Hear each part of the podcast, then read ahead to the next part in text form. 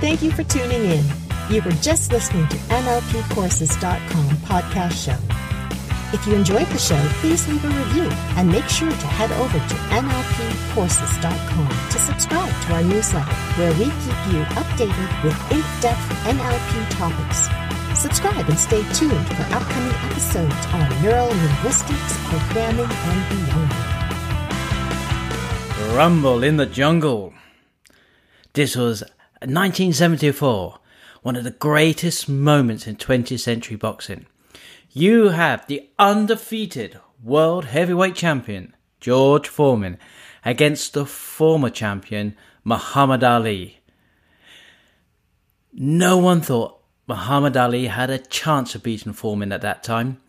Foreman was both stronger, younger, and larger, and was considered one of the strongest fighters of his generation. But what Muhammad Ali had going for him was psychology. He didn't just rely on his speed and strength against this younger man. So during the early rounds, Muhammad Ali toyed with Foreman, frequently leaning on the ropes and covering himself up so that Foreman had to throw ineffective body punches and tie himself out. And then, in the seventh round, Muhammad Ali turned and started taunting the weary Foreman with things like, I was told you could punch. That's all you got, George. Now, in the eighth round, Muhammad Ali saw his moment and landed a strong left hook and a hard right. Foreman weakened. He was tired. He was distracted. He stumbled onto the canvas where he managed, where he thought, as he got to the count of nine, that he'd stood up, but he hadn't. And the referee ended the bout. Muhammad Ali, a master of psychology, won the title knockout. Now, very few people expected this, but Muhammad Ali's either conscious or unconscious goal was to get Foreman out of the zone. And all those taunts, that playfulness, undermined Foreman's mental strength, causing him to slip out of this flow state, being in the moment, and become distracted. And that can happen to us on a daily basis.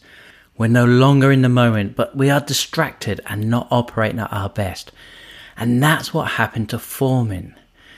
And when we're in those situations that really matter to us, we're so inside our heads. We're trying to control everything, but being distracted, having all sorts of thoughts like, I'm not good enough, am I not ready? We're distracted, we get in our own way. Moving into the flow is about an experience of being completely involved in the activity just for its own sake. Not no self-conscious thought. So your conscious mind has done its job. You've set the goal. This is your intention. This is what you're working on. And then the unconscious mind takes over and we move into this flow state where time flies. Every action, every movement, every thought follows from the previous one. And they build to a mental state that is sometimes described, like I said, as being in the zone or the present time. And this idea has become very popular at the moment, but it's not a new idea. We see it in meditation, yogic practice, all around the world. This idea is can we quiet the conscious mind so we can access this inner world, being in the moment, being in the zone, that flow state. And what we're going to be exploring in this podcast is that idea. What are the benefits? Being in the moment, being in the zone, being fully aware. And what can it do for our professional lives and our personal lives? And how do we get to that point where we can enter in the zone at will? So, no small task for this podcast. Let's dive straight in. So, this state where we allow ourselves to be still, that quiet mind, undistracted by those conscious thoughts, doesn't matter if it's positive or negative. The ego, which creates this fictitious story that we tell about ourselves, and we're left with this conscious mind with barrage of information of how good we are, how not good we are. Am I having a good hair day? Did people notice that I didn't pronounce certain words correctly? i.e., self conscious. Ah, but that flow state of being in the moment, where it tends to occur for us quite naturally is when we're doing something creative, engaging. So a lot of people get involved in things like sports, writing, painting, music, drama, to be or not to be, because it enables them to tap into that flow state and hours can pass unnoticed. A dancer and the dance become one. The painter and the painter becomes one. The runner and the race become one. And I think this is why a lot of people get addictive to sports and athletics like running, biking, swimming. Yes, your body rewards you by making you feel better about yourself and those rush of wonderful chemicals in the systems. But it's also about entering into that zone. You were there. And if you've taken any martial arts, the whole idea is can we get you to be in, in the moment to notice what's happening? We can see there's lots of routes into this flow state, being in the moment. And with all those endeavors that I talked about, we see this same pattern coming up. So let's take martial arts as an example of that. There are many years of constant controlled and flawless, hopefully, movements that are repeated over and over again, and they're refined each time. And what the brain then is stores all that information that develops that muscle memory to eventually allow the task to be done without any conscious effort. And that's when you can truly step into that zone. All the mind simply needs to do is get out of the way. So when you see martial artists at their top and they're moving real fast, they're no longer consciously thinking about each of the movements. It's just happening, happening. An athlete at the peak of his performance does not think. Instead, instinct kicks in, muscle memory ensures spontaneous movement, and 100% of the energy is directed towards the task at hand. And in that zone, that athlete finds that he or her reactions and movements flow without conscious thought. Intuition takes over and the right action occurs quite naturally. But it doesn't just happen in the arts and the sports.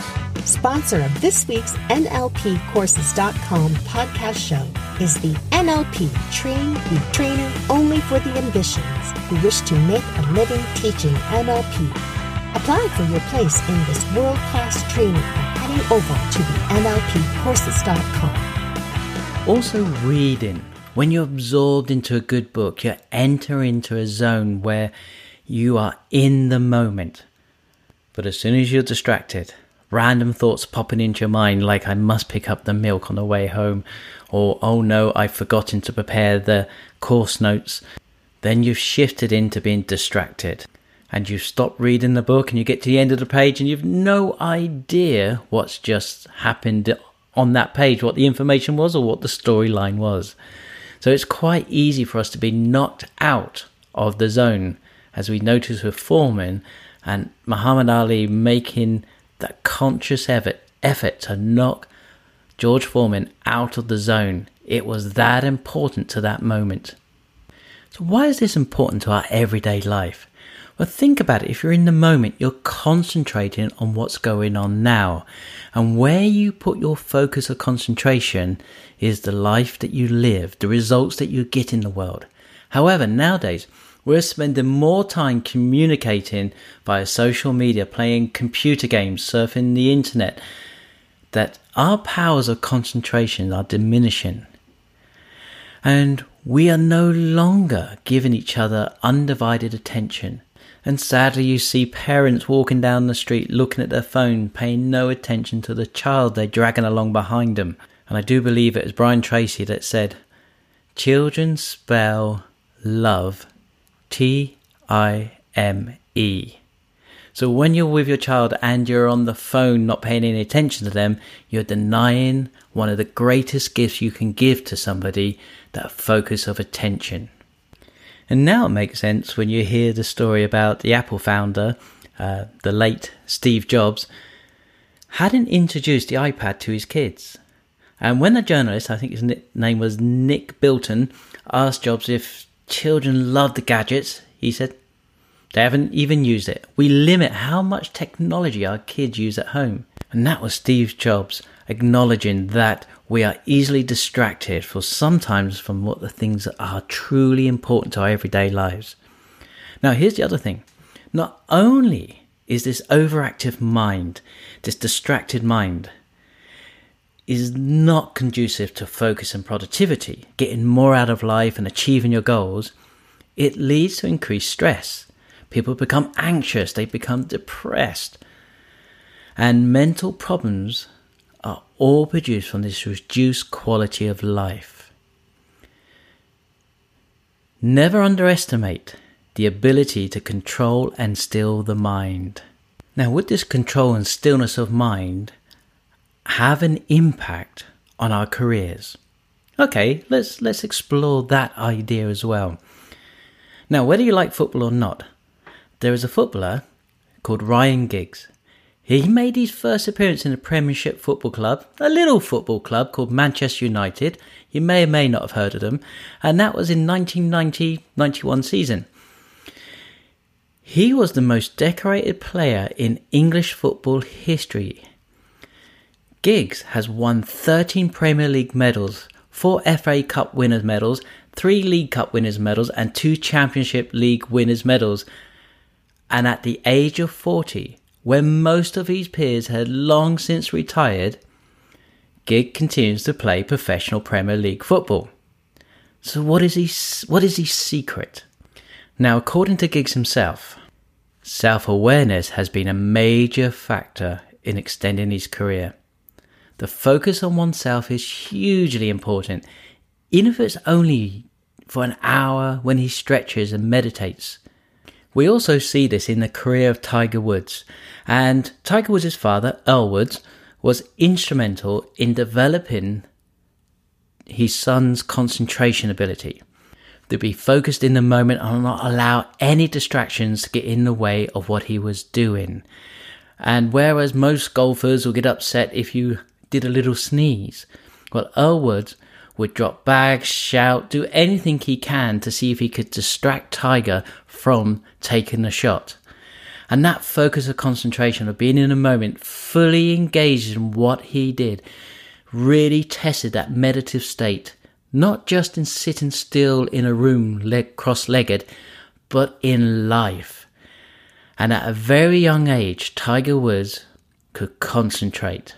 So to be able to get into that place to access intuitive intelligence, the unconscious mind, it is necessary to practice quietening the mind.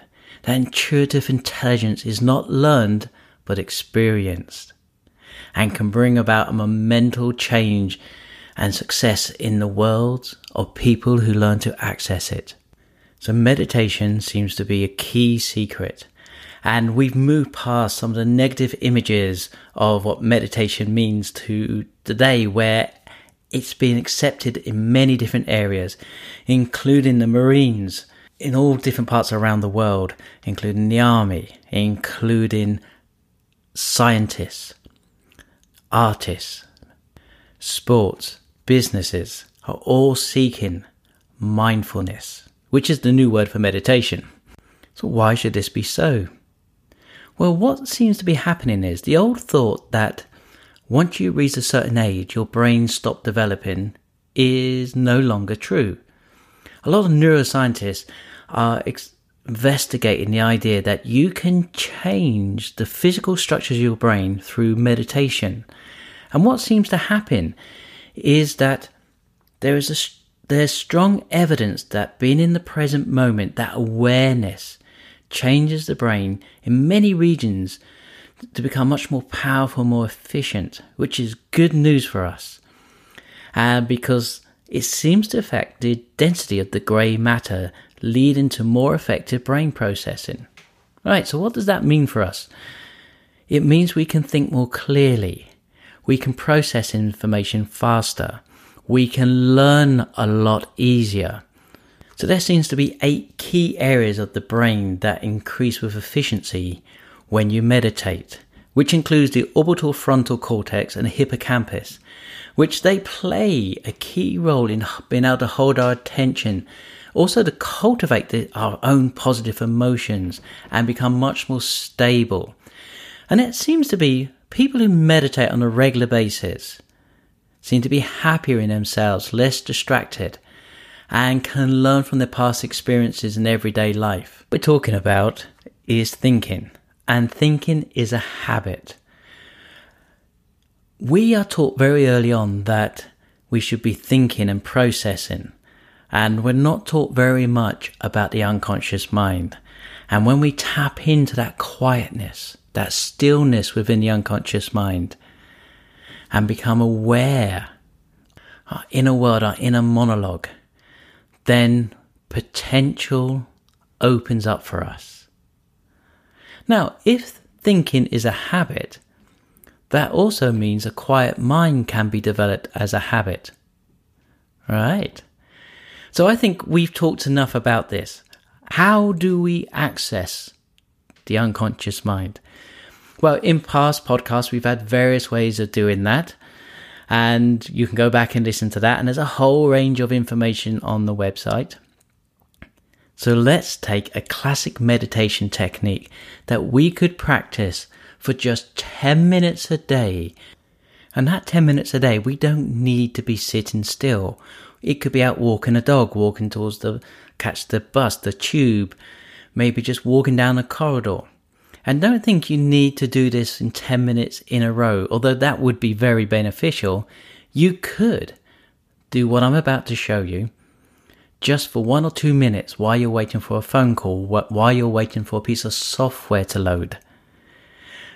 The idea is can we fit it into your life rather than you going about having to make drastic changes to reap these benefits that we've talked about in this self awareness, this meditation?